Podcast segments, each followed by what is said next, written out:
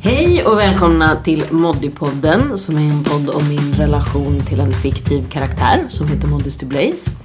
Eh, Modesty Blaze är en serie och även romanhjältinna som är skriven av Peter O'Donnell. Och det finns både böcker om henne och också serieäventyr. Och när jag var liten så lärde jag mig läsa i Agent X9 som är den tidning som ger ut Modesty i Sverige. Och det jag läste var ju då Modesty Blaze. Hon gjorde ett väldigt djupt intryck på femåriga Josefin och hon har liksom helt enkelt stannat kvar kan man säga. Eh, för mig har Modesty blivit som en amulett, en källa till styrka, en kraft att resa mig upp och återkräva rätten att leva när det har känts som att den inte finns kvar.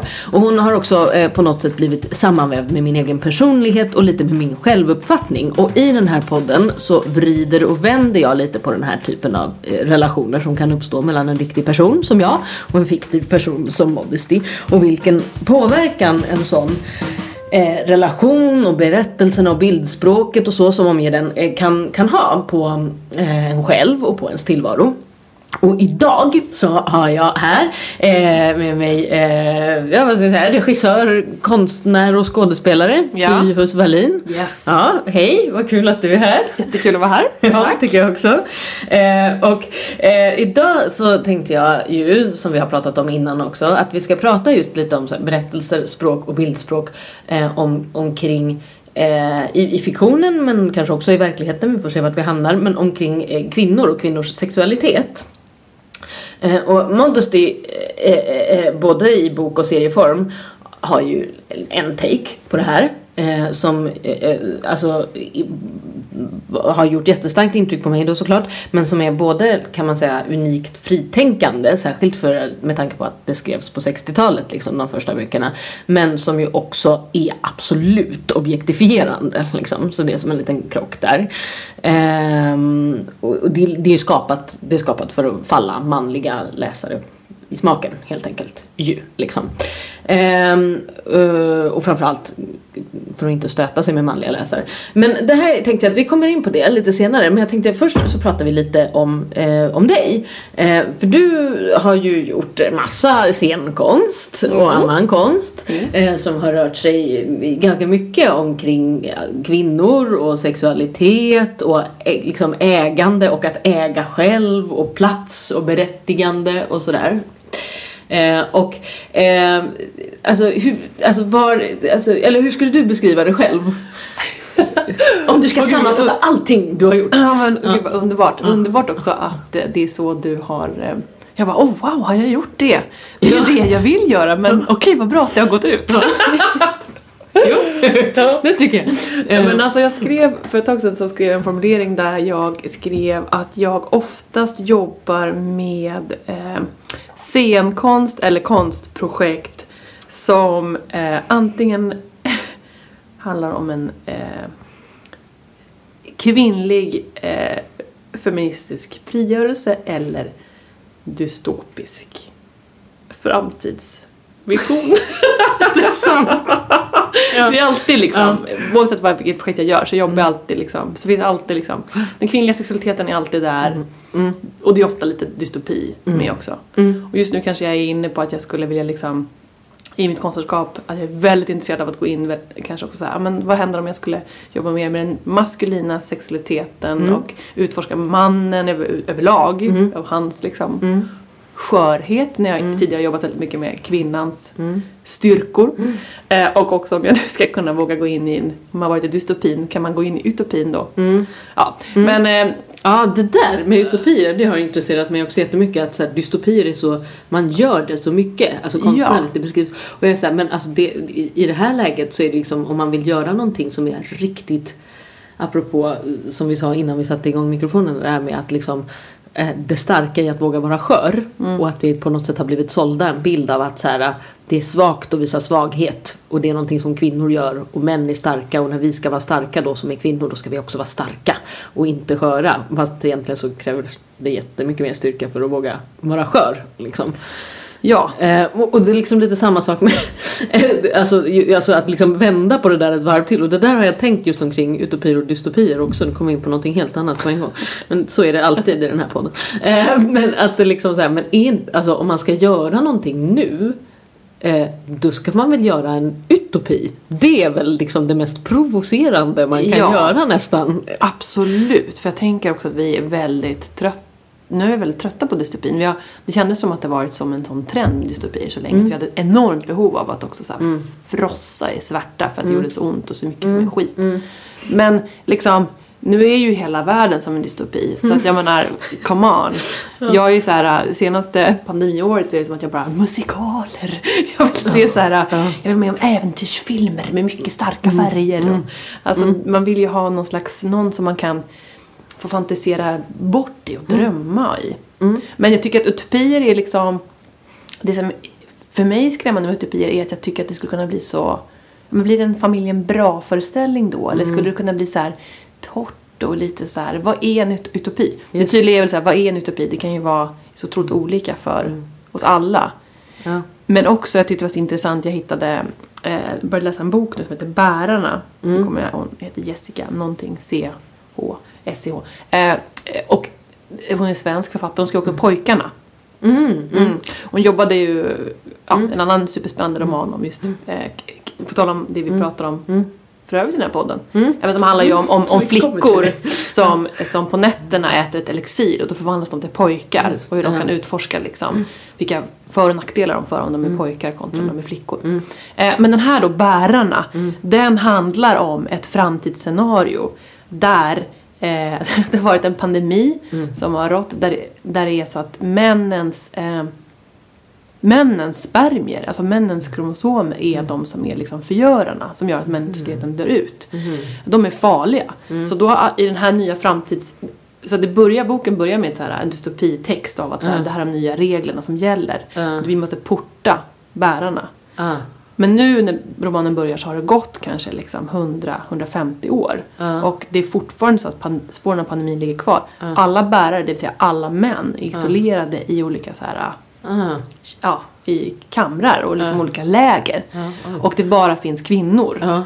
Eh, och då så är det så spännande att läsa tycker jag om just så här, men på tal om så här, nu är inte jag då för att man ska bara leva massa kvinnor men, utan, men, men hon författaren själv reflekterar över att hon började först beskriva ett så här drömsamhälle för henne. Det vill säga alla har så här, eh, medborgarlön, alla har likadana bostäder så att alla ska få- få fördelat. Ehm, ja, men, och så, kursen är på något sätt, alltså hon börjar beskriva liksom och hur hon liksom insåg att ju mer och mer hon skrev sin utopi och ju mer och mer hon reglerade den så blev det mer och mer av ett fängelse. Så blev det mer och mer av en dystopi. Mm. Det tyckte jag var så jävligt spännande det här med att man, om man, alltså oavsett vad det där är så kan det också vara sjukt läskigt med att Alltså vad är ens dröm, dröm, dröm, dröm, dröm? När någonting blir för renodlat blir det ju Ja. problematiskt ofta. Alltså, tänker jag. Alltså, Och att det inte finns, det är det där med att också det finns, vi har ju inte samma dröm. För att det går i, i den där uh, utopin och utopin om att allas lika värde och alla ska vara, och att all, för alla vill inte ha det likadant. nej. Och det där är ju också en jätteviktig skillnad. Så här, ja, allas lika värde, absolut. Men att det ska innebära samma... Det, ja. Det, Ja, att det ska innebära samma saker för alla människor funkar ju inte eftersom alla människor inte är, li, är likadana eller vill ha det likadant. Eller. Äh, jag tycker det är super, jag har, roligt att du säger det, jag är superintresserad av utopier, verkligen. Och så här, kan man göra en utopi utan, men där det fortfarande, alltså utan att det helt tappar dramatiken och utan att det också blir naivt. mm, Liksom. Exakt. Eh, Går det? Kan man beskriva, alltså för det finns också någonting i att så här, det finns ju någonting Alltså jag älskar dystop, dystopiska skildringar också, det ska man ha sagt när man gör det här. Jag tycker att det är jättespännande och vi har ju båda jobbat lite med det på olika sätt. Liksom sådär. Eh, men det, vad jag upplever är så här cynism och hopplöshet är på något sätt, det kan ju vara jättetungt och det är viktigt att bearbeta och hantera, alltså personligen och konstnärligt och allting. Men det är också någonting med det, har jag börjat känna på senare år, som är lite enkelt. Alltså det är väldigt enkelt att vara den som bara nej det går inte, nej det finns nej kommer aldrig gå, nej allting kommer ändå gå åt helvete. Ja men skit, ha, ha, ha. Alltså förstår du vad jag menar? Ja, ja, ja. Att är så här. Eh, Men vad som är svårt och skört då, då apropå skörhet igen, är ju hopp. oh ja. Det är svårt. Och svårt att beskriva och svårt att förmedla. Och, svå, alltså, och det är också så en, det är någonting med det som är det är ju lite naivt och lite barnsligt men det är också så här Alltså vad som händer när liksom en inte vet jag, en progressiv folkrörelse startar som kämpar för en förtrycktsgrupps liksom, alltså att, lika rättigheter i samhället och så här. Det bygger ju ändå på hopp, att man hoppas att det ska kunna gå. Och det, är, alltså det är både en sån enorm kraft Mm. och så enormt lätt att köra över. Mm. Och cynism är så, det är så enkelt att bara förstöra hopp med cynism. Mm. Och det är så svårt och skört därför. Och det är någonting med det som jag tycker är både så existentiellt och konstnärligt intressant faktiskt. Men jag, vet inte riktigt hur man ska närma sig det. Mm. Men det ja. Nej men liksom jag tänker att hoppet har ju, det handlar ju om att tro. Och jag tänker att, att jag tycker att jag kan bli så, precis som du säger att vi lever ju i en tid nu där det är mycket lättare att blunda och bara köra på och känna att men okej det är ändå kört. Mm. Och så kan jag bli så otroligt imponerad av alla de som går i bräschen för den, Mm. alltså de eh, stora kamperna som är Mm. nu. Som, jag menar liksom där Greta Thunberg är ett jättetydligt exempel. Mm. Också som, Ja, en, precis. på, Ja. på, som för oss tillbaka till vårt ämne på ett sätt. Som också en, så här, en kvinna, Ja. eh, en flicka, men Ja. nu en kvinna. Ja. Som ju så här eh, för sin kamp. Eh, och hon vägrar att... Eh, eh, hon är inte... Hon tillfredsställer ingen. Alltså hon är inte där för att... Eh, hon gör ingenting med sig själv för att liksom eh, vara någon till lags. Utan hon har liksom sitt mission att hon, hon har ett hopp att vi faktiskt kan Mm. eh, förändra världen och förändra vårt beteende. Och verkligen inte ett naivt hopp heller. I Nej. Den, alltså, om man nu inte tycker att själva aktionen att hoppas är naiv. Men hon, alltså, det är ingen, så- hon är ju inte världs... Alltså hon är ju jättetydlig. Oh ja. Med liksom vad Ja. problemen är. Men då tycker jag att till exempel hon är ju en sån eh, eh, Hon är ju kanske det som, jag kan ju inte Modesty Blaze lika bra som du.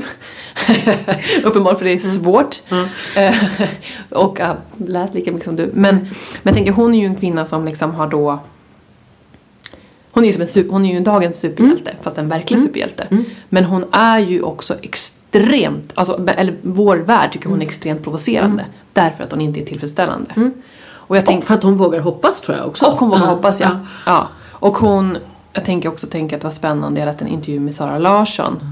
Som ju också så här, nu hon är 23 år vilket också så här, bara, va? Är hon inte äldre? Hon har varit med så länge. Ja, verkligen. Eh, Gud vad ung hon måste ha varit när hon... Ja, Ja. och nu hon, hon är Ja. 23. Ja. Ja. Och då sa hon det att, så här, nej, att hon, hon var ju faktiskt till slut tvungen att ta en paus. Hon var ju Mm. extremt aktiv på sociala, sociala medier och hade en Mm. blogg och Mm. var ju superfeministisk och Mm. liksom drev. Mm. Men att hon blev ju så otroligt hatad på. Mm. Så att hon ju faktiskt har tagit en paus och nu liksom har liksom slutit sig lite och inte Mm. orkar. Mm. Eh, och, vilket är ju fruktansvärt och så Mm. sorgligt. Eh, men just att hon var ju också, också en kvinna som, eh, hon, hennes yttre, alltså till skillnad från Greta Thunberg, de var ju väldigt olika Verkligen. yttre liksom, och framtoning. ja, ja. Men Sara Larsson liksom signalerar på något sätt, alltså som en, popindustri, Mm. en pop, tuggummi, popvärld. Mm. Som inte ska provocera. Mm. Och då blir det som extra provocerande för vissa ju. Att hon var liksom stod upp för saker och liksom drev saker. Hon blev ju så extremt hatad. Ja. Ehm, ja, men på tal om det du nämnde i början om det också med Modesty Blaze. Att liksom, du pratade om den manliga blicken Mm. och eh, eh, att hon skulle vara till lags för Mm. manliga läsaren. Mm. Men då tänkte jag så här också bara, du vet inte om du gör ytterligare ett stickspår här. Mm. Ja, vad gud vad härligt. Men alltså jag tänker för bilden av Fantomen är ju lika optik- objektifierande upplever jag. Ja. Alltså mannen i de tajta trikåerna som också Ja. är såhär slick På- eh, och Ja, härlig och liksom. Ja.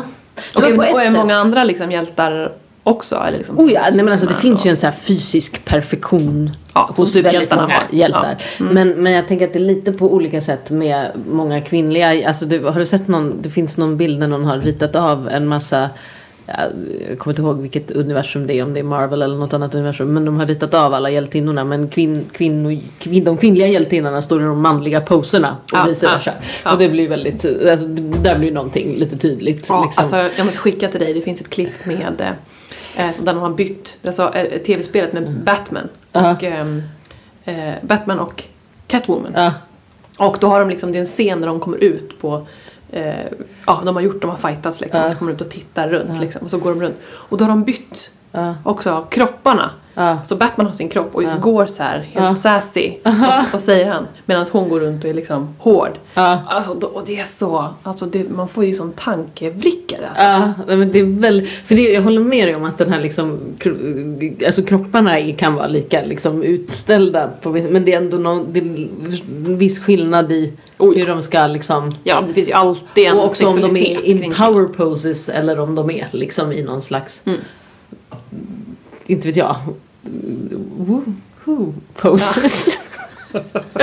och alla som bara hörde det här men inte såg det förstår ingenting av vad jag menar. Men ni får använda er fantasi. Ja. Eh, eh, jag gjorde en jättefin pose.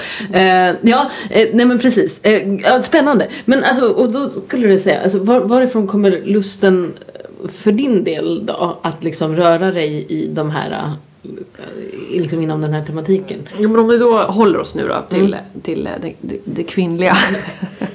Också, eh, Även om jag tycker, varför jag säger också dystopin och kvinnligheten och allt det där i, samma mening är ju för att allting hör ihop.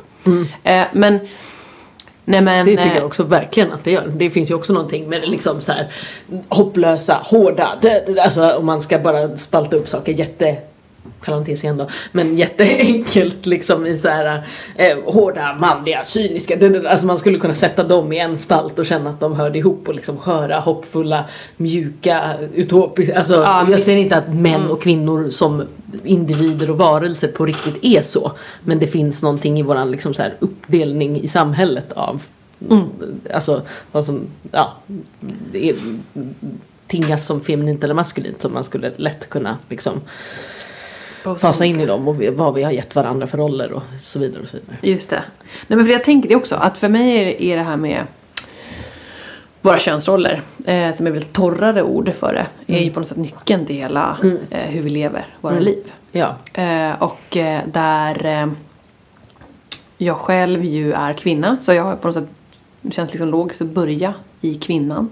Och att jag har reflekterat så mycket Mm. utifrån min egen eh, egna erfarenheter av min egen kropp och eh, vad jag har sett runt omkring mig och att det är så triggande tycker jag. Och eh, eh, det tänker att eh, när jag var ung så när jag var barn så var jag ja, men väldigt brådmogen och väldigt liksom, intresserad av sex. Så extremt, eh, eh, jag vet inte om det är extremt, men jag var väldigt också, jag var uppvuxen i ett väldigt tryggt hem så det var väldigt, väldigt okej att prata om sex väldigt mycket. Så jag gjorde också, så jag kommer ihåg, för vi har fortfarande den hemma, eh, när jag gick i femman så gjorde jag så här att då skulle man skriva limrikar i skolan, när man skriva så här olika, lära sig skriva dikter. Och det genererade att jag satt liksom på lektionen och skrev, gjorde ett helt sexalfabet på rim. Eh, för jag, Hur togs det emot? ja, men jag upptäckte liksom, jag skrev först någon så här på skoj. Så här, Att så här, jag lilla Britta som kunde ta alla gurkor i sin fitta. Att jag upptäckte att så här, det blev ju jättekul. Alltså alla hela klassen bara Va? Py, vad skriver du? Vad skriver du? Vad skriver du? Ja. Eh, och, och så, så började jag liksom Nej vad fan det här är om jag, ett helt alfabet, det är liksom logiskt. Ja. Så då- skrev jag det och liksom gjorde också ritade eh, bokstäverna med som olika sexställningar. Mm. Att liksom kamasutraövningar som blev bokstäver då mellan olika. Och hur gammal sa du att du var? det var ju femma. Ja. Ja. Och så gjorde jag den här pappers som också ställdes ut där. Och, Ja. Men jag kommer ihåg att jag också blev så att den låg där och att jag satt liksom eh, på den här utställningen då när föräldrarna skulle komma och kolla och att det Ja. var flera föräldrar som kom förbi och, och att de skratt, alltså folk skrattade och var väldigt glada. Ja. Och jag vet ju att mina klasskompisar tyckte det var väldigt kul. Så jag tyckte att det var, ja, men jag kände mig väldigt, det här var ju en väg till, Ja. eh, till, till glädje. Ja, ja uppenbarligen. Men också tänker jag att, att också där i början fanns det ju den här upptäckten av eh, eh, just tidningar. Mm. Det var ju där man fick bilderna alltså av just Modesty Blaze fanns och ibland kunde ju hon liksom eh, vara med om att hon, hon blev riven av någon så att liksom plaggen började falla upp så hon fick ett upp ett bröst liksom genererar ju massa massa tankar. Och den kvinnliga kroppen tycker jag alltid, nu lever jag i liksom i ett eh, heterosexuellt förhållande men jag tycker att den kvinnliga kroppen är för mig alltid går före min sexuella, den sexuella attraktionen. Att jag liksom, Det är den som tidigt har varit den som satte igång saker. Mycket, mycket, mycket mer. Och så här, gud vad mycket roligare att rita. Oj, nej men alltså jag har helt samma. Och det där tycker jag, för jag funderar på det, nu var det länge sedan jag funderade på det. eh, vet inte varför. Men, men bara så här, är det så, för jag lever ju också i ett eh, heterosexuellt förhållande och eh, har liksom varit väldigt heterosexuell generellt sett i mitt liv. Eh, Eh, för det allra mesta liksom. Och, men alltså och då undrar jag så här, men det här, alltså den här liksom att jag tycker att den kvinnliga kroppen är så himla sexuellt lockande. Det är ju inget problem med det på något sätt. Men beror det på, alltså att Beror det på liksom en, alltså att det ändå finns liksom en sexuell dragning från min sida? Det gör det ju uppen, alltså de facto uppenbarligen. Liksom. Eller är det liksom eh, eller är det Men har det också att göra med att det liksom är det som jag har matats med sedan jag var liten? Att så här, sexiga kvinnliga kroppar har jag matats med i så mycket större utsträckning än sexiga manliga kroppar. Är det, har det Jag kan- liksom färgat det Kanske det sinnliga när jag tänker på det. Alltså jag menar för först tänkte jag bara såhär, nej. Men menar, det är bara en drift vi har. Ja, Men- så jag tänker alltså, alltså generellt sett, är det, alltså, i grunden så undrar jag liksom hur, hur mycket egentligen det här kanske är jätteoutbildat att säga men hur mycket människor egentligen är heterosexuella eller homosexuella liksom om det inte liksom om inte alltså man kan ha mer eller mindre av någonting men är det verkligen svart eller vitt liksom jag tänker att alla, alla människor dras säkert åt båda kön, det tror jag. ja Absolut. Men ja. som sagt var att man kanske allt, allt från förtränger Ja. det till att man bara, nej men ja jag är någonting som man 99% föredrar mycket eller liksom det här ja, könet. precis, ja. Men jag tänker att, att men, men däremot absolut, jag har ju eh, sett mycket mera liksom intima och känsliga bilder gestaltade av kvinnokroppen. Och Mm. som också har en liksom så här Ja men det ser så här härligt ut och Mm. mjukt och mysigt och jag vill ligga och jag vill, jag vill slicka det där, jag vill vara med. Mm. Medans, medans manskroppen som jag sett den gestaltad är ju ofta väldigt hård. Ja. Liksom, och ganska grov. Men sen undrar jag också om, om det också handlar om att man fostras in i ju en manlig blick av att ta. Alltså för de, de första bilder och saker som jag har tagit del av är ju också väldigt mycket, jag menar liksom, det var ju också sån här så här porrhumor Ja. som förekommit Ja, i olika blaskor. Ja. Så du vet så här Epix och Ja, just det. Pox och alla de där. Eh, Och Galago. Alltså det finns liksom, där är någon så här liten farbror som knullar med någon liten servitris liksom. Och hennes bröst liksom pluppar ut genom hans fingrar och så. Ja. Men det, det är någonting också med att männen också ofta kan framställas väldigt liksom äckligt liksom, Ja. i humorn eller Ja. men också att så här, det var kvinnorna man, man fick ta i. Det var Ja. kvinnorna man liksom De, de var ju de- också teckna, om man pratar om teckningar, alltså tecknade för att vara vackra och åtråvärda. Liksom. Mm. Och männen är sällan tecknade för att vara vackra eller åtråvärda. De kan vara tecknade för att vara snygga och skrämmande och hårda. Liksom. Mm. Och så kan man ju tycka att det är åtråvärt i och för sig. Liksom. Eh, men, men det är sällan så inbjudande. Det är, liksom, det är lite mer hej jag kan dominera dig om du vill.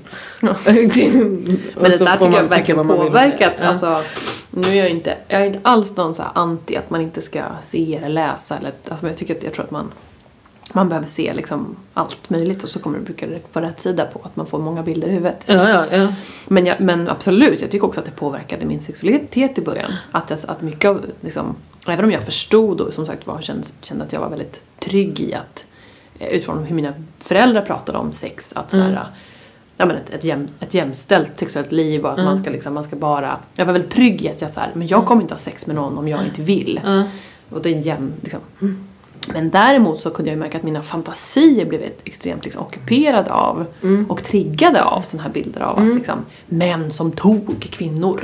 Eller liksom att själv bli tagen. Att det var liksom en så här som jag så här vet att jag, så här, vad fan det här känns ju liksom inte rätt. Nej. Det här kan jag inte ligga och bli kåt av liksom. Nej och det där, har ställ, det där ställer till det lite för mig fortfarande kan Mm. jag känna ibland. Att så här, jag kanske, just precis det att jag kan känna att mina, e, alltså min egen fantasi ockuperas av bilder där jag på något sätt, alltså vad ska man säga? Alltså där jag, där, där jag, alltså som gör att jag blir lite överkörd. Mm, ja, ja. Eh, och, och att jag är så här, och att också eh, nu håller vi absolut inte min ordning här men det har jag aldrig gjort i något poddavsnitt så nu hoppar vi direkt till slutet här. Eh, och så hoppar vi tillbaka sen igen. Eh, men men att, alltså, att det hände någonting med mig efter att jag födde barn igen nu då när jag fick eh, eh, min dotter som är två och ett halvt.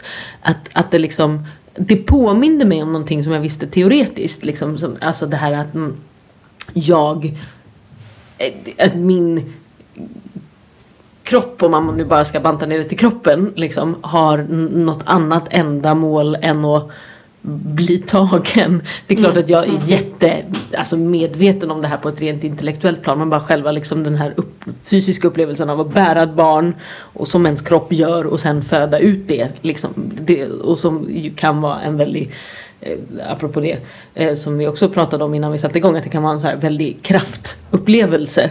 Och att eh, på något sätt så i, som en påtaglig fysisk erfarenhet så förnyade det kanske min respekt för min kropp. Och att jag blev så här, och det gjorde i sin tur att jag började störa mig ännu mer på den typen av fantasier som ockuperade liksom mina tankar omkring sex och sexualitet. Men jag var så här, men det är, inte, det är inte det här jag vill upptas av i relation till sex med någon som jag dessutom tycker om. Alltså det är inte där. Och var kommer de här bilderna ifrån? Vad gjorde du då? då? Pausade. Ja, allt. Stopp! Nej! Nej! Ja. Um, gjorde jag. Ehm, och det, och det, men det kan jag uppleva är fortfarande en pågående fight. Att jag är så här, för det är också så djupt rotade saker. Tänk- Och jag har tänkt på också att så här, men det är också bilder som har kommit till mig långt innan jag kunde ha någon så intellektuell distans till dem. Mm. Så att det är som att de sitter så djupt Mm. in i eh, och det är ju bilder från överallt liksom naturligtvis. Eh, men även från alltså, Modesty-serier och sådär. Som Mm. jag, så, var ju, jag lärde mig ju på riktigt ändå läsa i dem. Så det, alltså, bilderna fanns ju där helt. Sen nämligen när man lär sig läsa så märker man ju att Modesty Blaze är ju väldigt mycket i, liksom, i kontroll av sitt eget sexliv. Hon blir utsatt för övergrepp ibland. Liksom. In, line, in the line of work. Lite sådär. Det hände. Ja, alltså, Händer det. det roliga är att så är det ju typ i verkligheten också. Man blir utsatt. Alltså, Ja, det är så många som har blivit det ändå. Man blir utsatt lite för övergrepp ibland. Där, Mm. in the line of living. Ehm, eh, sådär. Eh, det tycker jag. Alltså, Ja, ja absolut. Det märker man ju att alla, det tänker jag Ja. att alla kvinnor och många män också såklart. Men Ja. överlag mest kvinnor ja. sig saker. Mm, Men, men med Modesty ändå att hon är liksom ändå så här när man läser vad som faktiskt händer och inte bara tittar. Alltså det är som att bildspråket är ett språk men vad som händer och särskilt om man läser böckerna det är liksom det är någonting annat. Det är en person som är så här promiskuös, har massor av älskare, inga planer på att binda sig till någon, har en bästa vän som är man som hon inte har någon sexuell relation till och de, de vill inte ha det heller utan de är verkligen bara vänner och hon eh, alltså har liksom väljer och vrakar, njuter jättemycket av sex och det, är liksom- alltså, det, är, en- det är en helt annan typ av liksom Så jag Det är tänker fantastiskt. Skrivet på är ju- 60-talet är Ah, det ju wow. helt eh, liksom remarkable faktiskt. Ja, ja. Ehm, Men kan, du tänka att, eh, att egentligen eh, att det, för det låter ju nästan som en slags en, en roman av Birgitta Stenberg. Ja men lite liksom. Det skulle alltså eh, Men, men jag tänker att det, så var det säkert förmodligen tyvärr inte. Alltså jag Nej tänker men alltså det, det, alltså det är så. Sen så finns det ju ändå någonting i det som alltid handlar om att så här, igen då, alltså det får liksom inte stöta sig med de manliga läsarna. Så det måste ändå vara liksom lite, men alltså jag tänker att det ändå på hela tiden är på gränsen till att, alltså om man inte är lite vidsynt, om man inte tycker att tanken på en kvinna som har en liksom en helt egen lustfylld sexualitet är lite tummen upp så skulle man ha ganska svårt för att Mm. läsa det tror jag. Mm. Liksom. Ja, men för det skulle ju kunna liksom, för det är man ju väldigt van vid. Jag är väldigt van vid att läsa också där, där en sån historia alltid i slutändan han- hamnar i att ja, men hon är en hora. Mm. Liksom. Men det gör det ju aldrig här. Nej. Aldrig någon, alltså det Nej. finns de som säger det men oftast dör de. Ehm, Ah, gud vad underbart. ja, måste läsa ännu mer Modesty ja, ja, ja men alltså läs böckerna framförallt. Ehm, Men och det tänker jag det är också väldigt såna- härlig läsning, man trillar igenom dem. Det är inte så att man bara... Nej, nej, nej, nej, just det. Jag måste- Men sådana typer av historier Ja. tycker jag att jag samlade på mig tidigt också. Att Ja. det fanns en längtan efter dem och att jag hittade några sådana som blev liksom för mig verkligen eh, så här go-to att ja men sånt liv vill jag ha. Mm. Alltså Mm. jag ville liksom leva livet och få Mm. plocka och göra vad jag ville. Ja men så här då. Jag läser en liten, läser en liten snutt. Mm. eh, ur en Modesty Blaze bok här. Den heter eh, Jag, Lucifer. Eh, och det är en beskrivning av när Modesty har sex med en av dem som hon hänger ihop med. Den här personen heter Steve Collier. Och det här är också den boken när hon och Steve Collier han är med i flera böcker och han gifter sig sen med en annan tjej. Och de fortsätter umgås och är jättebra vänner. Och den andra tjejen har haft ihop det med Willie Garvin som är Modesty Blaze sidekick innan. Så de var liksom två olika par som var nästan på väg att gifta sig. Och sen hittar Dinah som den här tjejen och Steve som Modestys kille då heter. De hittar varandra och blir kära istället och gifter sig och får barn och sådär. Och vad tycker Modesty om det? De tycker Alltså de tycker det är helt fine men alltså de blir lite snopna. De blir lite så här, jaha Oj, jag som tänkte nästan att jag skulle stadga mig. Ja, jag också. Ja, ja, då får vi väl fortsätta som vi gjorde då. Ja, men vi fortsätter hänga va, de är jättetrevliga. Alltså typ så är diskussionen. Och så fortsätter de umgås och är jättebra vänner liksom. Um, 60-talet alltså, lite mer 70-tal på något sätt. Ja men det här, jag kan kolla när den här boken kom ut. Um, nu ska vi se. Ja, det var ju när den första kom ut. 67. Mm. Mm. Mm. Um, men, men det här är långt innan dess. Det här är mm. liksom när Modesty, Modesty har landat på Charles de Gaulle flygplatsen tror jag i Paris. Och sen så ser hon en, en, en ganska liksom spenslig och lite försiktig man som blir rånad. Han blir väskryckt tror jag att det är. Uh, och, och sen så sätter hon av efter den här väskryckaren för hon tycker synd om honom och så kommer hon tillbaka med hans mm, saker sen. Och han säger, åh men herregud hur kan du göra så här? Du hade kunnat bli skadad. Och hon säger, ja men det gick jättebra. Han ramlade och slog sig och tappade allting. Ehm, och så ger hon honom hans saker och sen så påbörjas, alltså hon förför honom lite, tar med honom till sin lägenhet. Mm. Mm. Hon har en lägenhet i Paris och så förför hon och det är lite härligt och sådär. Men sen, kommer, sen hamnar hon i ett slagsmål en kväll för att rädda en vän och hon och Willie Garvin slår ner en hel liga av hemska läskiga hitmen. Mm. Och han Steve Collier ser det och blir ju helt liksom chockerad. Och så kommer de hem på kvällen och han är ganska arg och liksom sådär efterrädd och darrig som han skulle vara. Och så här, hur fan kan du ta sådana där risker? Är du inte riktigt klok? Och hon är lite såhär, men du såg väl att jag kanske, jag vet ändå vad jag håller på med. Och han är såhär, vem är du egentligen? Alltså du vet liksom en, en sån där scen. Ja. Eh, eh, eh, eh, och så ska vi se, ett bra ställe att börja då. Um, en halvtimme senare när han, Steve Collier alltså, otåligt satt och väntade på sängkanten klädd i endast pyjamasbyxor eftersom kvällen fortfarande var varm hade han fortfarande inte fått en chans att komma igång med utfrågningen.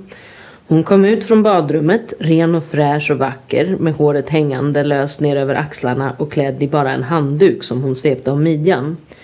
Hon tog ifrån honom cigaretten som han satt och rökte och släckte den i askfatet och när han började säga något lät hon handduken falla och tystade hans mun med sina särade läppar. Då var det som om all spänning som ackumulerats inom honom de senaste timmarna plötsligt exploderade och ursinnigt drog han ner henne på sängen. Hon gjorde våldsamt motstånd, sprattlade och vred sig under honom. Collier hade sett en del smakprov på vad hon kunde åstadkomma. Han förstod att hon lätt kunde besegra honom om hon ville. Men hon använde enbart sin styrka eh, men hon använde enbart sin styrka mot honom, inte sitt kunnande, inte sin snabbhet. Och hon blickade upp på honom med ögon som var fulla av rent utmanande skrattlystnad. Vilket bara gjorde honom ännu ursinnigare, fick honom att kämpa mer, eh, fick henne vilket bara gjorde honom ännu ursinnigare, fick honom att kämpa ner henne med all sin seniga styrka och tvinga henne att hålla emot tills hon nådde gränsen för vad hon orkade. För att vara kvinna var hon osedvanligt stark, men Collier hade dock 13 kilo tyngre men Collier var dock 13 kilo tyngre och hade dolda reservkrafter i sin seniga kropp. Mot slutet av den långa tvekampen när hon bara låg under honom alldeles mjuk och flämtande insåg Collier att hon hade skänkt honom segern. Men det var en insikt som han genast sköt ifrån sig. Hon var värnlös, utpumpad, besegrad. Han trodde på lögnen i trots av sin insikt om att det var en lögn och att hon hade skapat den åt honom. Hon låg på sidan och han höll hennes armar fastlåsta på ryggen i ett hårt grepp och han böjde sig ner och kysste hennes läppar, hennes långa hals, hela hennes kropp.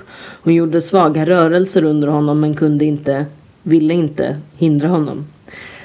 När han avnjutit sin seger länge nog tog han henne i en stigande våg av lidelse, tog henne med vild och rasande frenesi som tycktes föra dem båda förbi det uthärdligas gräns. Stormen avlöstes av lugnet, den mjuka stillheten och han var knappt medveten om det när hon drog täcket över sig och honom och varligt slöt honom i sin varma famn för han föll redan snabbt och hjälplöst ner i sömnens svarta abyss.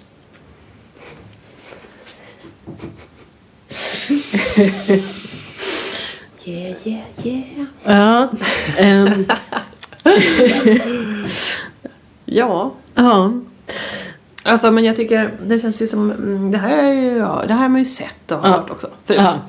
Också den starka kvinnan som måste på något sätt eh, Mm. ja, domesticeras. Mm. Och, eh, och mannen som måste känna sig starkare. Men det är ju roligt att han skriver in hela tiden hur hon leker med honom ja. på något sätt. Och att han förstår det också. Och de, Ja, och eh, att han ändå bara, men jag låtsas som inte om det. Ja, ja verkligen. Jag tycker också att det är ganska roligt. Men det är ju verkligen det. Det är ju verkligen liksom att han har känt sig förminskad och behöver eh, få tillbaka sitt manliga ego lite grann. Och sen är han ju också då, men det, det är lite roligt att han skriver in att ehm, att han förstår det samtidigt Ja, som ja. de gör det. Och, eh, och det. Och det är också lite roligt att han säger det till henne nästa dag. Att så här, det, där var ju, det där gjorde du ju för min skull. Och hon säger ja, ja lite för din skull men ibland mår man lite bra av att bli besegrad också. Mm, mm, eh, Säger hon. Och, hon. och så säger hon också, jag kommer inte ihåg exakt men hon säger ungefär eh, du såg ju igår att det finns situationer i mitt liv när jag absolut inte kan tillåta mig att bli besegrad. Men ibland måste man förlora. Mm. Och då väljer jag mina situationer Mm. där jag kan och, göra och det. det kan man ju liksom förstå. Det kopplar ju samman till det vi pratade faktiskt också, också innan om Mm. i podden. Alltså att det här behovet vi har ibland att faktiskt få vara lite svaga. Mm. Eh, och att det finns något sk- skönt i det. Mm. Eh, alltså jag tänker på bilden jag fick upp i huvudet var ju också de här, jag vet aldrig om det är sant eller om det är en myt, men Mm. de här uh, chefsmännen som åker iväg och bor på hotell där de Mm. behandlas som bebisar och får så här uh, blöja Ja, på sig det, hela det, helgen. det har jag också hört det här. Ja. Ja. och att det är Ja. så här jätte, ja, för att man bara vill få släppa kontrollen och bara Mm. underkasta sig. Mm. Och den kan jag ju verkligen identifiera mig med jätte, jättemycket också Ja. såklart. Det, kan, ju- och det finns ju också någonting i det här med alltså kontrollförlust Mm. I ett tryggt rum. Att man kan så här, som jag absolut inte tror är någonting alltså, som har, apropå de där eh, männen i blöja då. Eh, men alltså som jag, tror, jag tror inte att det har någonting att göra med om man är man eller kvinna. Men bara det här att liksom faktiskt kunna överlämna sig Mm. till någonting eller till någon. Det är läskigt nog ändå men om man vet att det är ett tryggt ställe så finns det ju liksom Mm. Mm. Men hon verkar ju lita på honom också här. Ja, det, alltså hon, framförallt så är hon ju helt trygg i att så här, det finns, han har inte en chans. Nej, nej. Eh, egentligen, liksom. Ja. Hon behöver inte vara ett dugg orolig. Liksom. Mm. Men gud, jag kommer att tänka på någon film som jag såg för många år sedan som var med en sån här kvinnlig snut som var så Ja. jävla cool. Ja. Och så fick det bland de första man fick se henne just också var ute och göra någon stöt och hon Ja. fixade allting och var så Ja. jävla ball. liksom. Och sen så direkt på kvällen så sökte hon upp någon så här i någon bar, någon kille och så gick han med henne hem och så lät han henne slå henne jättemycket liksom. Eh, Alltså hon lät honom Ja, ja, ja. Och då hon blev liksom, åh, och det var Gud, jag så undrar om skönt. inte det här är äh, bygger på en bok också som jag har läst och jag läste den för att det stod så här åh det här är en nutida Modesty Blaze. Jag kommer inte ihåg författaren, jag kommer inte ihåg namnet på jag kommer inte ihåg någonting. Världens sämsta källa. Eh, men, men, men också som just var det och jag var såhär det här är inte alls som Modesty Blaze därför att den här personen är jättedestruktiv. Ja, det, det är super, super, super destruktivt, Ja. verkligen. Och man, hon mår ju- skit liksom. Ja. Eh, och, och sen liksom går han därifrån och sen så, men får man se det återkommande att hon liksom släpper hem snubbar som bara, hon vill bara känna Och någon. där undrar man ju om det inte är så här manusförfattarna som inte står ut med att de har skapat en så cool och stark karaktär. Alltså de, Mm. de säger, ja vi har skapat den här tjejen, nu måste vi spöa upp henne för hon är fan för styv i korken. Mm. Alltså det känns Ja, liksom... Absolut. Eh, Jo men det, Ja. och det tänker jag, jo men för den bilden, det hör ju Ja. ihop med liksom också den sexuellt frigjorda som jag verkligen ville vara. För jag ville liksom få utforska och göra vad fan jag ville. Jag ville liksom kunna få leva precis som snubbarna. Men den där äh, att man är lite psycho. Alltså som man ska skolas in i att såhär, äh, ja men okej men du kan få vara fri men du är också lite psycho. Det tycker jag också finns jättemycket i fiktionen och i filmen. Alltså liksom lite, ja vill du ha friheten ska du också vara lite Ah, tokig. gud ja. Och självdestruktiv Ja. och att det också finns liksom något så här mystiskt och liksom lite tufft att vara liksom lite Gud ja. Att det liksom, och lite hett. Alltså, för att, ja. Men det är också som har att göra med, tänker jag, att så här, den här heta lite psycho-kvinnan, hon, det är lite trash som man får göra vad man vill med också. Som man inte behöver vara försiktig om. Som är också, alltså det är lite så här horan madonnan grejen är det ju. Att den, den fina flickan som helst är oskuld, även om hon är 35 när du träffar henne. Så eh, hon, hon är ju ja men du vet hälsosam och bakar bröd och eh, sätter barn till världen när hon väl har blivit gift och liksom gör allt det där. Men, och, och, och den andra varianten sätter absolut inga barn till världen och gör hon det så blir hon, ja men du vet, blir hon ifråntagen. Alltså det, barnen och det går åt helvete men henne liksom. Den ena ska man vara jävligt försiktig med och den andra är liksom så här en, ett frikort som man får göra vad man vill med. Ja, det man, ja. Alltså alla ens mörka Ja. fantasier får man leva ut på den här stackars personen. Och där tycker jag att det, alltså där, där kan jag känna att så här, ja, Modest är jätteobjektifierad och det finns de här liksom att, det finns absolut eh, var något annat poddavsnitt också där jag läste ett sånt parti som verkligen är en scen där Modesty blir utsatt för övergrepp. Hon har själv satt sig i en situation i en knipa de har hamnat i där hon blir avslöjad men med flit för att de, att de har en plan med det helt enkelt. Men i den planen, och det vet hon också, så ingår att hon kommer bli våldtagen väldigt många gånger. Ehm, och, och det är också, alltså det går inte att komma ifrån att det blir så här eh, ett, ett sätt att skildra jättevåldsamt sex på lite härliga, alltså som samtidigt är lite hett och sexigt. Liksom, sådär. Ehm, så. Eh, och, eh, men det finns också, alltså, men på något sätt så alltså, lyckas den här karaktären ändå äga att hon, men hon har också en farm på landet där hon föder upp hästar och hon bakar bröd och liksom är, eh, hon, Har Modesty det? Ja, gud ja. Det är klart hon har. Mm, Eh, eh, självklart. Benildon heter den. Ehm, och, och hon liksom, och hon har också alla sina jättehälsosamma liksom, sexuella relationer. Framförallt har hon ju dem med sina älskare från högt och lågt från alla delar av världen. Liksom, sådär. Eh, och det är på något sätt att hon, hon lyckas faktiskt man lyckas inte riktigt kategorisera in henne i horan eller madonnan konceptet. Nej. Som alltså för mig när jag var liten och började läsa Modesty Blaze så fanns det ju det fanns ingenting annat som var så här som gick och, och få ihop på det sättet. Liksom. Alltså som, hade, som kunde liksom fritt röra sig mellan de här. Jag tror att det kanske har blivit lite bättre idag. Men då var det ju alltså Ja men jag tycker att absolut. Nej. Ja, nej, det har, nej.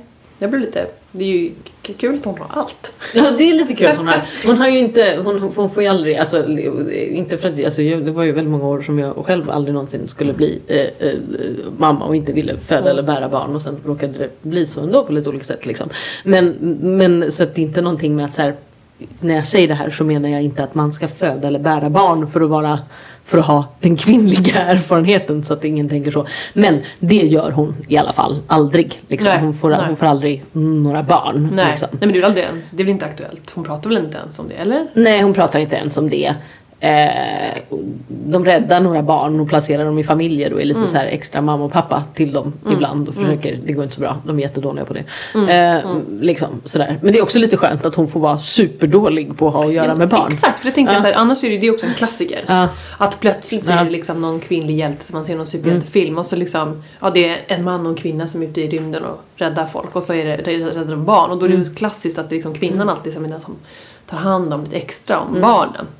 Mm. Medan mannen fortsätter köra på. Ja, nej men så är det verkligen inte Nej. här. Alltså, snarare så är det att Modesty upptäcker att hon inte vet hur man ska kommunicera med barn och att hon inte vet hur man ska göra och att hon känner sig gammal och att det liksom är problematiskt och hon hänger inte med alls och hon förstår inte och barnen lurar henne för att, alltså du vet liksom. Men tänk då på Fantomen. Alltså ja. Fantomen är ju fan värsta familjefarsan. ja, det är han va? Jag har Ja. inte så bra koll på Fantomen. Nej men Fantomen bor i sin grotta med Diana och han har liksom Just två det. barn. Han har två Ja, barn? en Aha. flicka och en pojke. Oj. Och de bor där liksom och det är väldigt Det var hälsosamt och uppstyrt. han Ja. dricker ju bara mjölk på krogen. Så han är egentligen verkligen den totala motsatsen. Men han är också så extremt Det är lite som du som dricker kombucha när jag dricker vin. ja, men det är bara, jag är alltid Det chockad över mig själv. Ja. En, unik, ett ny. Ja, en ny, en ny människa, vad härligt. Är väldigt- Nej, Ja. jag kommer igen. Jag kommer igen. Alltså du, du får gärna dricka hur mycket kombucha du vill. Ehm, ja, nej men han dricker i alla fall mjölk. Varsågod Py, varsågod. Även här i min podd så får du dricka precis vad du vill. Jag ger det till dig. Det är stort. Tack. Ja, ja Nästa gång blir det mojitos. eh, det blir också jättebra.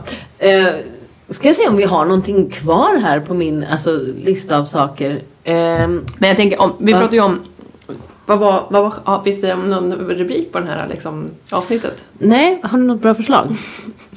men- Jens brukar hitta på briljanta i efterhand. Jens Schung som är producent för den här det. podden. Ja, Nej men det känns som att vi skulle prata om just sexualitet ja och nej, men superhjältar precis. Ja, det finns en tematisk rubrik men det finns ingen sån här klatsching här. Men jag tänkte också på en sak som såhär, Mm. bara tänkte nu huvudet liksom kring det här med Alltså för att Modesty är ju gestaltat väldigt, hon är ju väldigt mycket norm. Mm, Eh, liksom och väldigt tillfredsställande. mm, Och det kan man ju liksom alltid fundera kring liksom vad, vad är normkaraktären på män, vad är norm Mm. De ser ju liksom ganska lika ut och går igen fortfarande. Oh, ja. Jag menar, om man kollar på Disney-filmer som görs nu så är ju alltid liksom männen är ju enorma och kvinnorna kan vara Mm. så här su- super super små. verkligen. Eh, vilket ju, ja, absurt. Men, eh, men undrar om det är någonting med modesty eh, Alltså man kan ju, det är väldigt många som kan läsa in, det är ju någonting det. Alltså om man är en norm då kan ju väldigt många identifiera sig med det. Ja. Men om hon skulle sticka ut åt något håll Mm. liksom så Mm. eh, Ja, jag bara, det var bara en sån där, jag vet inte om det är något spår men det, det var någonting som jag tycker är Ja, hon blir ju en spegel för många att, att kunna faktiskt Det blir hon ju. Och sen finns det ju flera saker som blir jätteproblematiska också. Verkligen liksom i relation till att så här, alltså man får ju absolut inte vara homosexuell i det här universat till exempel. Det är jättetabu liksom. Så att det finns ju vissa saker som är liksom som är extremt tillåtande i relation till tiden det skrevs. Så finns det vissa saker som är så här, eh, du vet, som man läser och bara Aj, aj, aj, min hjärna, mina eh, ögon och mitt hjärta och alla andra delar av mig dog just nu liksom. Ehm, som är så här, eh, som jag också, alltså som liksom när jag började bli liksom tonåring och vuxen och, och det här hade följt mig hela min uppväxt började reflektera över att så här, men vänta nu här, vad är det, vad är, va, va? Vad är det jag har suttit och läst? När man kommer till de delarna för att det liksom är Jo men då tänker jag att det där är ju liksom fort, som vi nämnde innan med Disney, att karaktärerna ser fortfarande lika ut, att männen Mm. är stora och kvinnorna är små och sådär. Och, och det finns ju fortfarande eh, Men jag tycker att det är kul ju att jag märker ju nu när jag ser på barnfilm med mina barn igen, Mm. att jag märker att det faktiskt, det fylls på. mm, Alltså jag, tycker, jag, jag fattar att, att min dotter är helt obsessed, Mm. som alla andra Mm. döttrar då, eller flickor och pojkar, Mm. med, med Elsa i Frost till Mm. exempel. Och hon är ju, hon är ju liksom lite modesty. Mm. Eh, mm, även om mm, Elsa liksom, hon ligger ju inte med massa män. Eh, hon är liksom bara hänger i massa väsen. Hon gör det och Ja. Off cam. Exakt. Där är ju, men på tal om också med homosexualitet, hon är ju Mm. liksom världens största alla Hela gay-communityt är ju bara provocerade och ledsna över att hon inte fick komma ut som en lesbisk prinsessa. För det Ja. var det som man hoppades skulle Just det. kunna liksom komma. Just det. Mm. Såklart, det hade ju varit grymt. Ja. Ja, det hade, men det var inte världen riktigt redo för. Nej, men däremot när det liksom var dags att släppa då Trist. Frost 2 Ja. så började man, så började man som en liksom, skitbra PR-grej att man bara, ja men det, det är ändå ett gay-par som är med. Ja. Och då är det så himla helt, så här i efterhand när man, då visar det sig att då är det hon är uppe och handlar, Anna är ju, alltså syrran till Elsa är ju och handlar grejer uppe i, i, i bergen Aha. hos en, en man som har en jättestor bastu ja, Aha. och han har massa grejer. Ja. Och då när hon tittar in i bastun i någon av filmerna där, då sitter det massa barn och en liten tanig liten man där. Och det är liksom familjen. Och, och det här, det är extremt kort.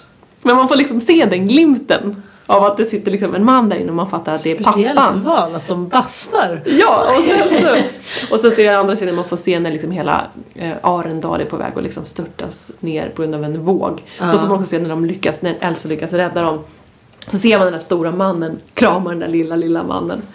Men det är så roligt, men, det är så, men också någonstans är det så himla störigt att, liksom. att det det blev, det blev också att det var två bögar som skulle få komma ut i en pytteliten, liten, liten scen. Ja. Och när man också på tal om, återigen, kvinnligheten och Ja. de lesbiska och Ja. att, att det liksom Att det var ett myrsteg Ja men det var säga. fan ett Det myrsteg var ett- liksom. Fan. det oss en var- lesbisk Disneyprinsessa.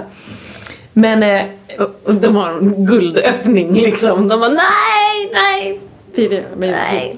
nej, nej. Men kanske två män då. Kanske. Ja. Men däremot tycker jag också att det är kul med nya filmer för att det finns ju många filmer nu som görs där det inte är så att man heller på slutet blir det ett heterosexuellt eller, eller en Mm. relation överhuvudtaget liksom. Men så är det inte så i Frost 1? Jag kommer inte ihåg det, men att de liksom inte blir ihop på slutet utan att de... Nej men de blir ju inte eller de blir ju typ Anna och För det kommer jag ihåg att jag var så förvånad. Ja, man blir ju chockad. Ja, ja. jag bara, åh gud vad skönt, de gifte sig inte. Ja, super super gott. Ja. Och det man tänker andra där det inte ens liksom slutar, det är ju alltid väldigt mycket kärlek inblandad men det är Ja. liksom inte mellan partners. Nej. Det är också väldigt, väldigt härligt. Ja, det är det. Ja. Men upplever du då, apropå Frost och barn och så här, upplever du att alltså typ ditt föräldraskap eller bara att, ja men du vet, inte vet jag, den, alltså att man blir äldre och så, upplever det att, att det liksom att det påverkar din blick på, de- alltså på de här narrativen och de här bilderna eller också på så här sexualitet överlag? ja, men det tycker jag ju. Alltså vi har till exempel, vi har på en, ja, men ett, vi har en hylla ganska lågt ner där vi har all, alla, all sexlitteratur. Eh, Ja. Ja, men vi har ändå väldigt mycket liksom så här, eh, böcker hemma, olika novellserier. Mm. Och, ehm, och också eh, men liksom en del tidningar som jag vet att det förekommer saker. Och de har jag liksom aktivt ställt En på av den dem där. läste vi, eller? ja, en gång. Ja, Ja. ja.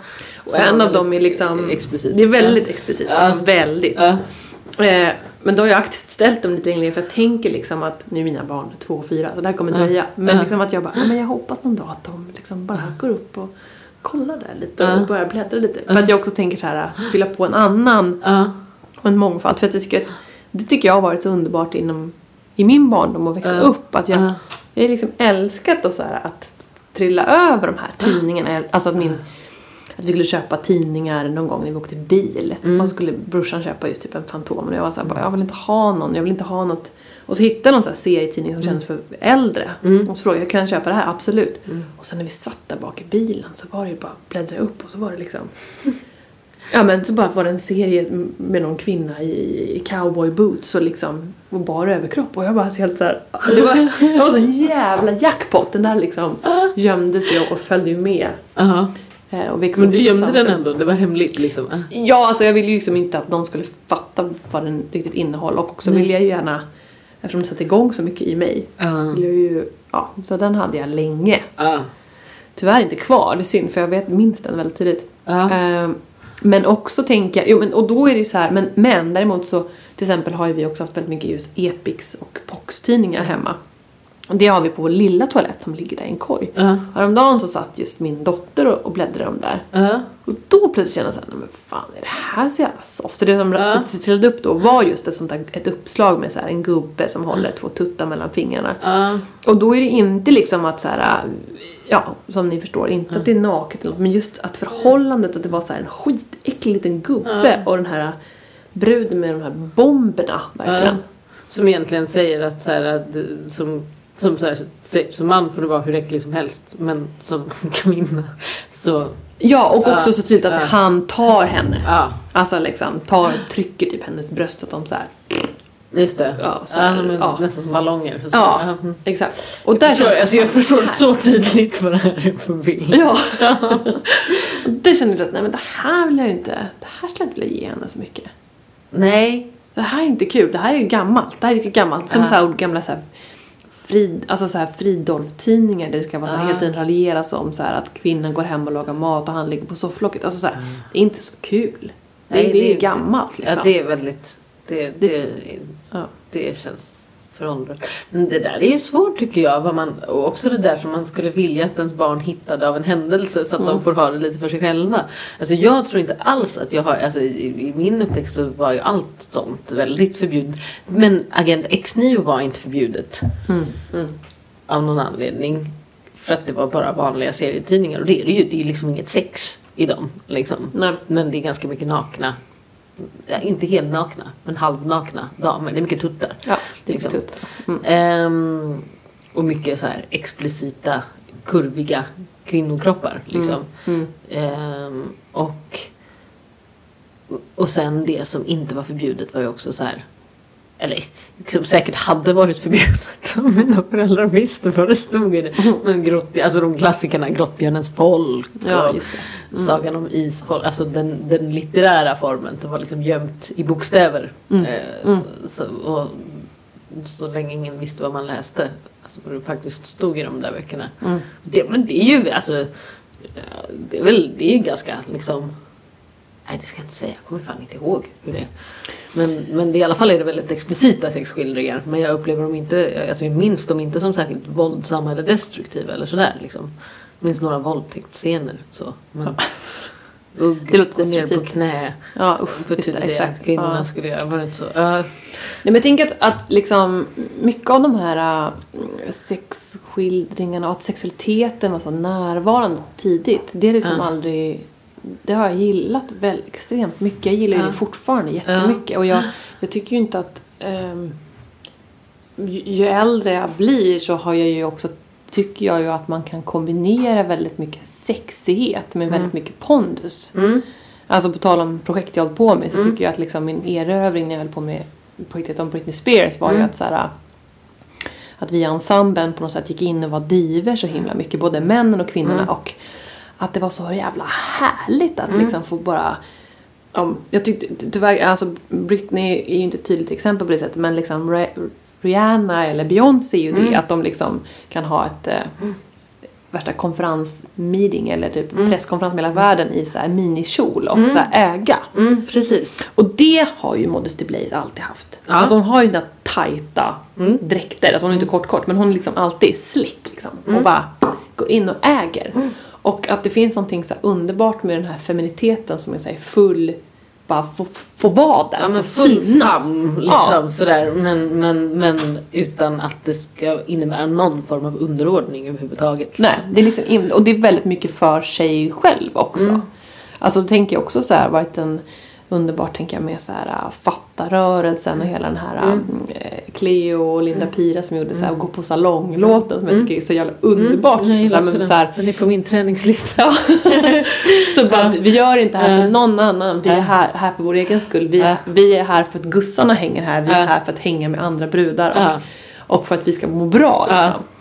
Och att jag vet, absolut, att det är ju superkomplicerat med eh, alltså, eh, fixeringen vid kvinnokroppen och hur den ska se ut och den ska Mm. aldrig åldras. Och folk liksom opererar sig och gör helt sjuka grejer. Och det är jag jätteskeptisk till och jättesvårt för. Mm. Och skulle önska liksom att vi blev extremt mycket mer fria där. Mm. Men eh, jag, för, jag kan också älska att vi som kvinnor eh, liksom hänger oss i att liksom också ta hand om oss. Mm.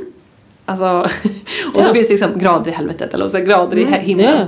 Men liksom, om man då ibland kan jag ju tycka att det är så fascinerande att se att jag menar, det skulle ju vara att man träffar kompisar eller usch. Jag hoppas ingen lyssnar på det här. Nej men Jag menar, eller man ser någon på stan eller så här, där det är liksom en man och kvinna som är lika gamla och man tänker så här, men vad hände med dig gamle man? Ja. När blev du så gammal? Ja.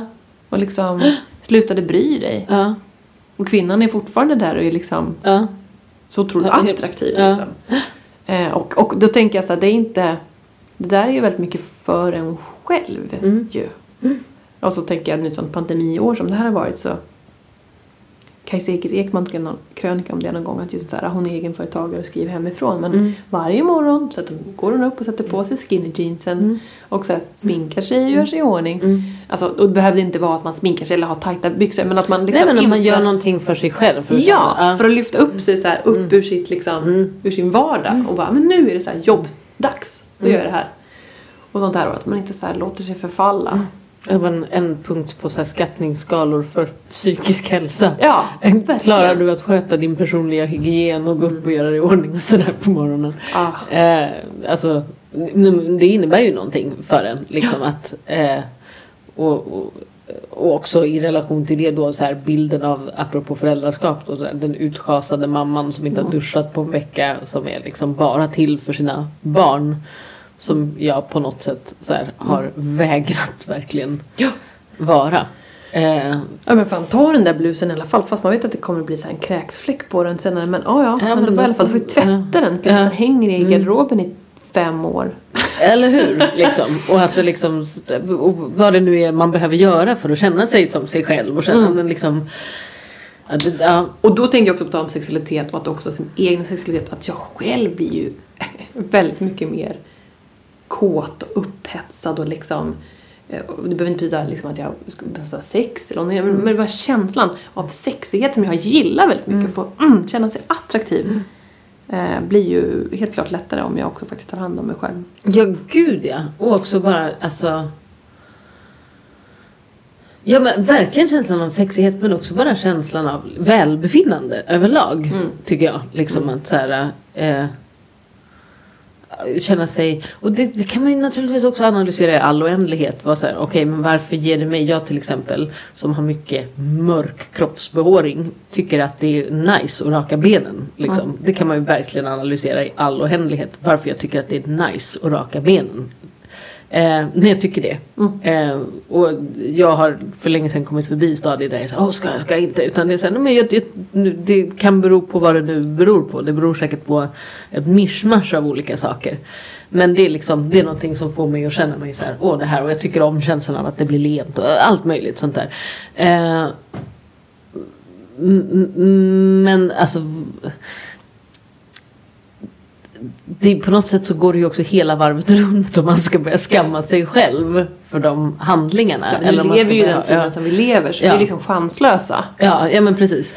Så man kan ju liksom inte ja, bara ha satt sig på sitt psyke vad man har fått för värderingar. Ja, Ja, nej, men som du säger. Men och sen så finns det ju som sagt grader i det här. Sen när man börjar akta sig för att inte, eller ja. jag hoppas inte. Nej, men, men, men för just liksom. absolut, apropå det här liksom med så här, att avlägsna hår faktiskt. Där har jag tänkt mycket på att det, är så här, det, är, det är en helt annan historia att inte raka benen om man är en person som har jättelite ljust hår som Mm. knappast syns. Mm. Det, det är liksom, ja men du kanske har det. Eh, eh men och, det, det, är liksom, det är knappt ett statement för det är ingen som ser någon skillnad. Men om man har ben som blir riktigt liksom lurviga om man inte gör det. Då kan man snacka om statement och det har jag knappt sett någon göra. Alltså det är klart att jag har sett någon göra det men det är inte alls lika vanligt. Så där är det också, det är också någonting som man kan prata om när det är så ah, man ska inte hålla på, alltså hela den, man ska ta hela den diskussionen att man inte ska raka sig. Vilka är det som inte gör det? Mm. Mm. Ehm, Mm. Ja men absolut. Men det är ju lättare sagt om man just som jag är Ja. så mycket. Ja, För det sticker ju såklart ut. Det är väl det där med att man också. Vi tycker Ja. ju inte att det är så kul och, eller vi vill ju sticka, vi vill ju välja hur, va, hur och varför vi vill sticka ut. ja. Eh, Men det sticker ut men det är också någonting med att så här, eh, det är säkert jättemycket är det det liksom. Jag tror att det är väldigt mycket av det, det. Men det är också någonting med att man på något sätt, alltså Apropå att få liksom äga sin kortkorta kjol, så alltså att få äga att så här, men det, den här känslan som bara är så här, åh vad härligt det känns när jag stryker så här längs mina ben nu. Att det är liksom någon slags känsla av, alltså jag kan ju göra det mitt i vintern när jag bor själv på något hotell på någon annan ort för att liksom göra något jobb någonstans där ingen kommer i närheten av mina ben på flera veckor.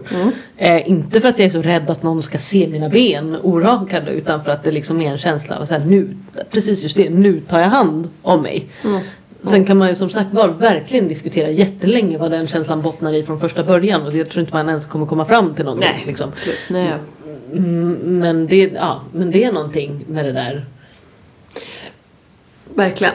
Men då tänker jag också på tal om, ehm, för vi har varit inne liksom på norm. Det blir ju ändå som en, Måndet är ju en normhjältinna. Ja, Hon verkligen. ser ju Oh, ja. ut som väldigt många superhjältinnor ser ut idag. Liksom. Alltså alla nya som kommer nu. Mm. Det är ju så härligt att vi lever i en tid där det kommer så många superhjältar. Och att Verkligen. våran Ja. barn kommer ha många att välja på. Ja. Men de har ju alla samma kroppshydda liksom. Oh ja. De ser ju väldigt likadana ut. Eh, och eh, sen finns det några undantag Mm. till liksom och då ofta om de är lite till exempel större så är de ju ofta mer komiska. Det ingår ju liksom Mm. Alltid. Ja, visst. Sådär. Ja. Så det är väl mitt nästa steg att jag längtar ju enormt mycket också efter eh, eh, alltså varianter Oh ja. av de här eh, kvinnliga hjältarna. För det finns ju ganska väldigt många olika manliga hjältar. Så det, ehm, och, och att den smala tjejen kan vara komisk och den, Mm. eh, den, den tjocka tjejen eller den större tjejen kan också vara supersexy eller Verkligen. så det är en sån, och också tänker jag, och det gäller ju också, också manshjältarna. Alltså jag är ju ganska trött på det också för det, även om jag ser liksom en variation på de filmer jag ser med mina barn så ser jag ju också så här, men det där var den douche-killen och den rättframma tjejen. Alltså den finns ju gång Gud, på ja. gång på gång på Ja. gång på gång på gång. Ja, och det hamnar ju också väldigt lätt i, i de där konstellationerna. Alltså det är en annan, en annan liksom eh, dynamik som man jätteofta hamnar i att så här, aha, men om vi ska ställa ut killarna som douches eh, så blir tjejerna liksom straight people. De blir straight persons. Ja. Och därmed inte roliga. Nej. Och de killarna vi ställer ut som douche-killar de blir jättekomiska på sin egen bekostnad. Men de blir fortfarande de roliga. Och, och liksom de kvinnliga starka karaktärerna då i den dynamiken blir, de har rätt. Man Ja, tycker som liksom- dem ja. men de blir, de blir straight persons. De, de, Mm, blir liksom, de får inte skratten. Och, och ja, jag menar tänka också så här, um, också utifrån någonstans det, det andra utifrån mitt intresse av att också vända blicken också mot män, mansrollen så tänker jag nu när jag ser så mycket barnfilm och Mm. ja, o- olika, för olika åldrar så just också hur mansrollen framställs. Mm. Alltså de äldre Disney-filmerna till exempel, alltså det är så mycket dåliga papparoller. Mm. De är liksom helt frånvarande eller så är de så här vidriga. Och även den nya att Mm. så här, just ofta som macho eller att de liksom får såna enorma utbrott som liksom. Det, ja. Fast tänk liksom på A- Ariels pappa Ja. som liksom krossar, du vet, krossar hela hennes rum av grejer liksom. Extremt läskigt. Ja. Men bara nu också såg vi Vaiana som är en ny film. Där också så här, pappan får något sånt där vredesutbrott för att hon vill liksom, hon har en, en idé och då får han för sig att nej men okej nu ska jag bränna ner alla skeppen. Alltså det här gjort för länge sedan. Alltså det finns en sånt, en sån, ett sånt, och det, jag vet ju att det finns det här. Det här, att det finns ett, ett eh, alltså, men det går ju på något sätt i arv arv från generation till Ja, generation. det- det, det är här liksom våldet, Alltså, den här ja. ilskan hos Ja. männen. Ja. Och jag tänker att det här återreproducerandet i filmerna och liksom äh, att så här är det. Och sen så är de ofta jättesnälla också. Men det är liksom jag skulle så önska att det såg lite annorlunda ut. Ah, gud. Det, alltså, har du läst, vet du vem Jesper Juhl är? Han är alltså barn, var, han, har, han lever inte längre, men han var barnpsykolog. Eh, som blev jättekänd för sina liksom, lite normbrytande teorier om mm, eh, relationerna mellan barn och vuxna. Liksom. Han omdefinierade liksom en massa begrepp som trotsåldern och sådär. Och ifrågasatte en massa väldigt så här vedertagna begrepp. Och, eh, vi köpte en bok av honom. För att vi hamnade i en, en jättesvår period med vår dotter, jag och Fredrik. Eh, och eh, för vi var så här, ja men det här, vi behöver liksom någon slags guidance. Vem kan vi tänka oss att läsa som vi båda tycker har sagt vettiga saker om det här? Liksom. Ja men han, den här mannen, han, vi tycker båda att han verkar vettig. Okej men då läser vi det här så kanske vi får lite uppslag. Det fick vi också.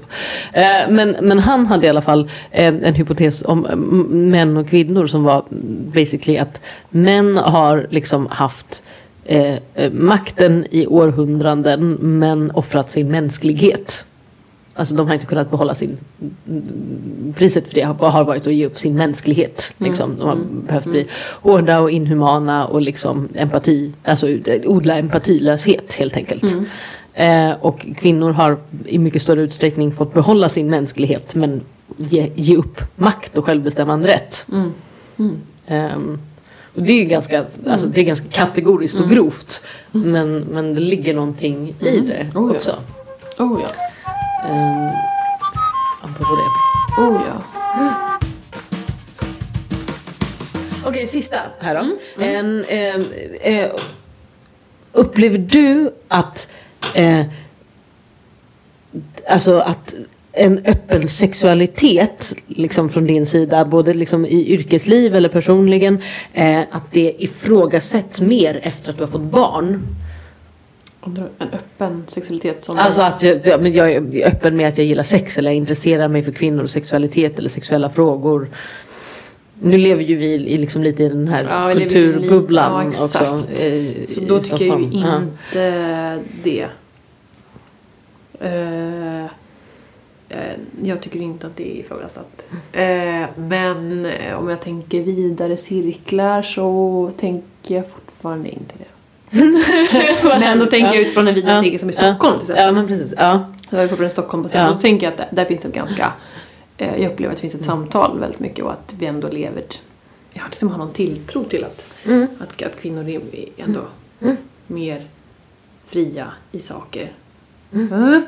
Hoppas jag, vill jag. Men sen är det ju svårt. Jag vet, sen är det ju resten av Sverige. Ja, och sen resten resten av världen. Ja. Ja, precis. För Sverige är ju enligt alla mätningar tydligen också ett extremt land när det kommer till det här. Vi hamnar ju på extremismskalan när det gäller I vilket liksom, håll att vi... jämlikhet. Alltså det. jämlikhet och värderingar och Mm, liksom mm. den typen av tänkande. Där är liksom normen är ju Alltså i förhållande till vad normen är i världen så är Sverige extremistiskt när det gäller det. Just det, just det. Läste jag någon som skrev om. Igen, superdålig källa. Kan inte ge någon källa.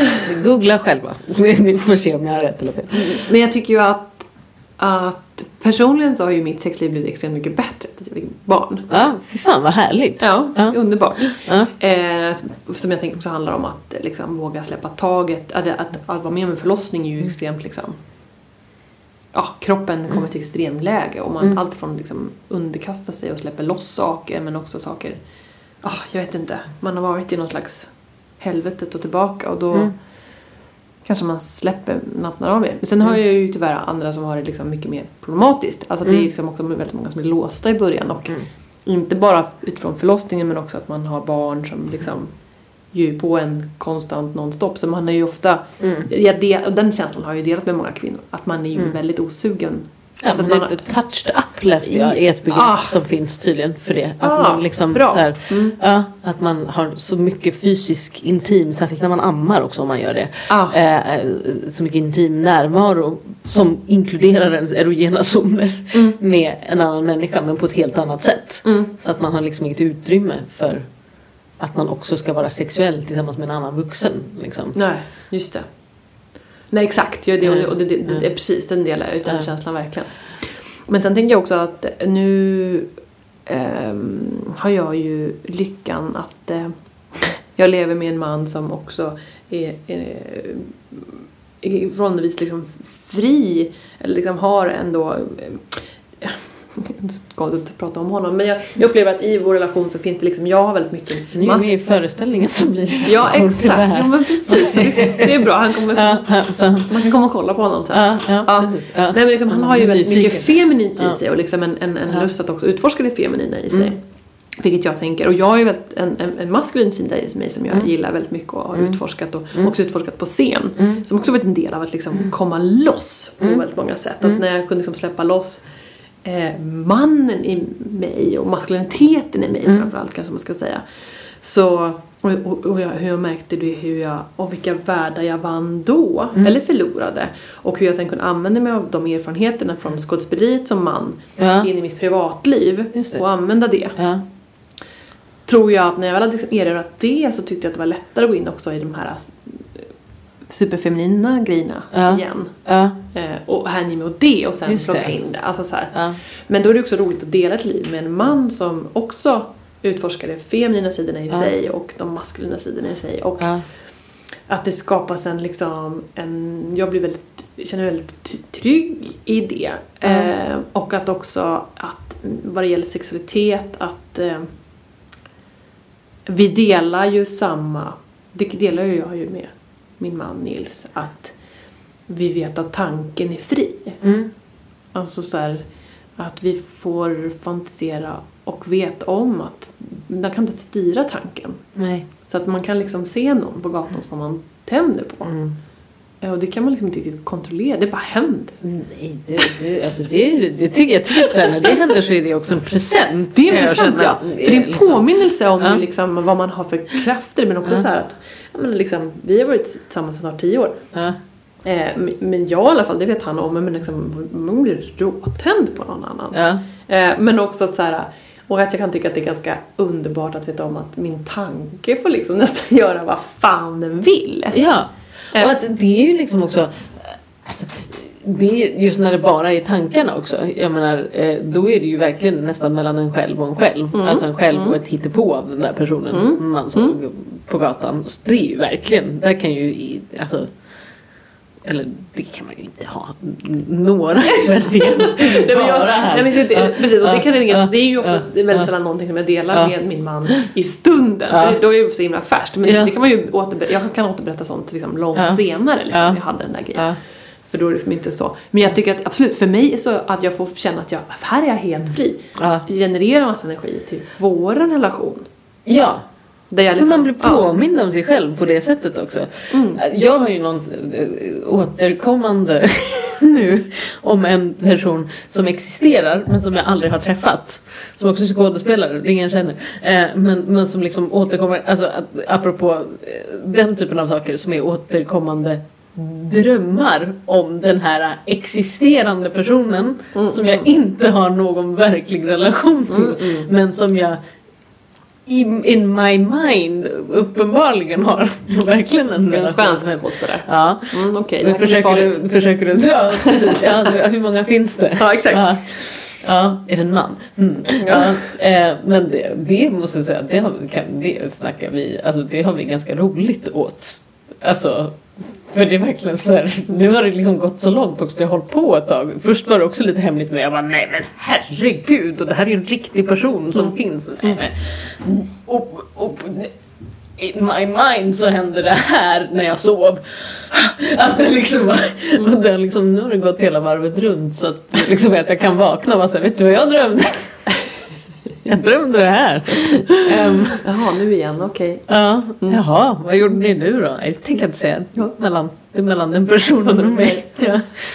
Men Ehm, jag tänker att den där tanken att jag skulle önska liksom också, jag skulle önska alla människor att de får vara jävligt otrogna i skallen. Ja. För jag tänker att eh, det skulle liksom rädda så många äktenskap och relationer. ja. För att då, för, för det är för mig väldigt stor skillnad på att liksom utöva än att, att fantisera. Alltså och då, Oh, mm, ja. Verkligen.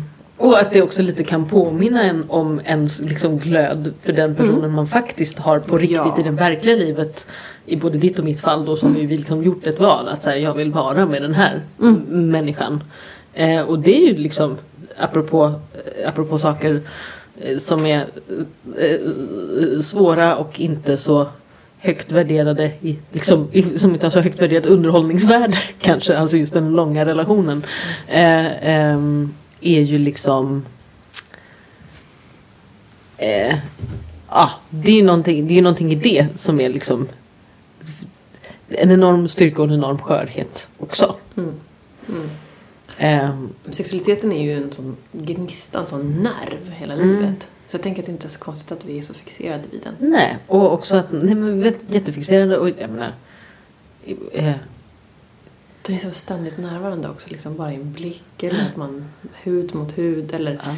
det är sjukt också att man liksom kan vara i en helt normal situation och så bara råkar man liksom krocka med en kollega och bara "Åh, Ja och lite i rysningar." vårat yrke också tänker jag. Där man jobbar liksom alltså som eh, eh, alltså Som skådespelare får man vara väldigt fysisk med varandra. man får vara väldigt fysisk med varandra men det kan ju också vara att man faktiskt verkligen ska spela det här med en person. Och då behöver man ju väcka någonting där Mm. ändå. Jag menar inte att man alltså, på något slags method-sätt ska bli eh, kär i den personen på riktigt eller kåt på. Mm, Det händer ju också. Men liksom men eh, jag är liksom lite, jag har lite invändningar mot den här diskussionen om att, så här, ja, men att vara skådespelare är ett helt vanligt jobb. Mm. Alltså, det finns ju vissa parametrar i det jobbet som är helt vanliga saker. Till exempel att man inte ska sexuellt trakassera sina kollegor eller någonting sånt. Det är precis som alla andra jobb ska man inte heller göra det i vårat jobb. Men det finns ju också vissa parametrar som är så här, det är jättesällan du behöver ha du behöver hångla med dina kollegor, alltså det är ganska få yrken. Det finns ju några andra yrken där man också behöver göra det liksom. Men det är inte jättemånga. Eh, ja, men alltså. Ja. Dykare. Ja, ja precis. Ja, attackdykare och piloter. Måste hångla med flygvärdinnorna har jag sett på film. Spelar alla skådespelare som gjorde det. Um, ja, ja, men det känns som att vi har... Det känns som gang. Ja, men eh, eh, bra, då har vi ringat in det här på ett tydligt och glasklart sätt som eh, man kan dra flera eh, ofelbara slutsatser utifrån, tänker jag. Eh, En beställning på fler komplexa eh, sexuella superhjältinnor. tack! Det vill vi ha. Det beställer vi nu. Det, det kan vi beställa oss själva kanske Ja, också. och tills, tills vi har fått det så är vi jätteglada att vi har Mo- Modesty Blaze. Oh ja, extremt glada. Samtida som har kommit nu. Verkligen. Mm. Ja, tack för det här. Tack för idag. Det var jätteroligt. Ja. Ehm, ni har lyssnat på Moddypodden. Följ oss gärna på Instagram och hoppas att ni vill lyssna igen.